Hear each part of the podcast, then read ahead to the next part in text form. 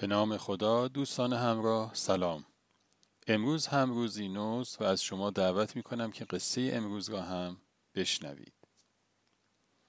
مرد بیمار اجازه نداشت که روی تختش تکان بخورد و مجبور بود که تمام شبانه روز را به یک طرف و پشت به هم اتاقیش بخوابد.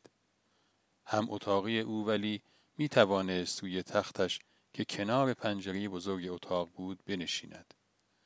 آن دو با هم ساعتها صحبت کردند از خانه و خانواده از کار و جامعه از سربازی و اوقات فراغتشان و خیلی چیزهای دیگه یکی از جذابترین و لذت بخشترین جاهای صحبت برای مرد بیمار جایی بود که هم اتاقیش مناظر بیرون از بیمارستان را که از پنجره می‌دید تعریف می‌کرد. پنجره رو به پارکی بود که یک دریاچه بزرگ زیبایی وسطش داشت. مرغابی ها و قوها در دریاچه شنا می کردند. درختان کهن سر به فلک کشیده در آن روزهای بهاری منظری فوقالعاده خلق کرده بود و چشماندازی زیبا برای شهر در افقهای دوردست دیده می‌شد. روز بعد دوباره به همراه صحبتهای روزمره آن دو هم اتاقی توصیفات چشمانداز بیرون بیمارستان بسیار جذابتر و لذت بخشتر بود.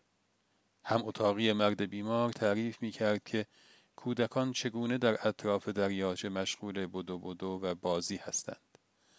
خانواده ها در زیر سایه درختان بسات کرده اند و با هم به گفتگو مشغولند.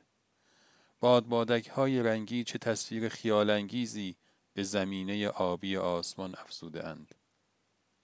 مرد بیمار همینطور که این توصیفات را میشنید چشمانش را میبست و این مناظر را در ذهن خود مجسم می کرد و روحی تازه می گرفت.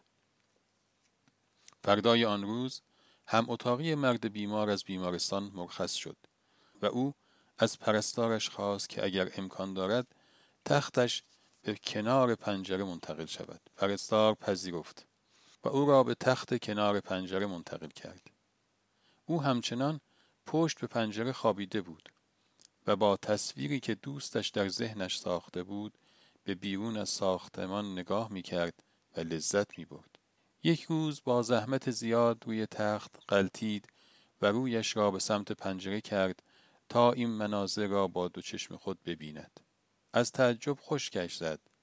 یک دیوار بتونی بلند و بیروح جلوی پنجره کشیده شده بود. او پرستارش را صدا زد و گفت که هم اتاقیش همیشه مناظر دلانگیزی را از پشت پنجره برای او توصیف می کرده در حالی که پشت پنجره یک دیوار خیلی بلند است. حالا نوبت پرستار بود که از تعجب خشکش بزند چون او می‌دانست که هم اتاقی آن مرد بیمار نابینا بود. تا روزی دیگر و قصه دیگر شما را به خداوند بزرگ می سپارم خدا نگهدار.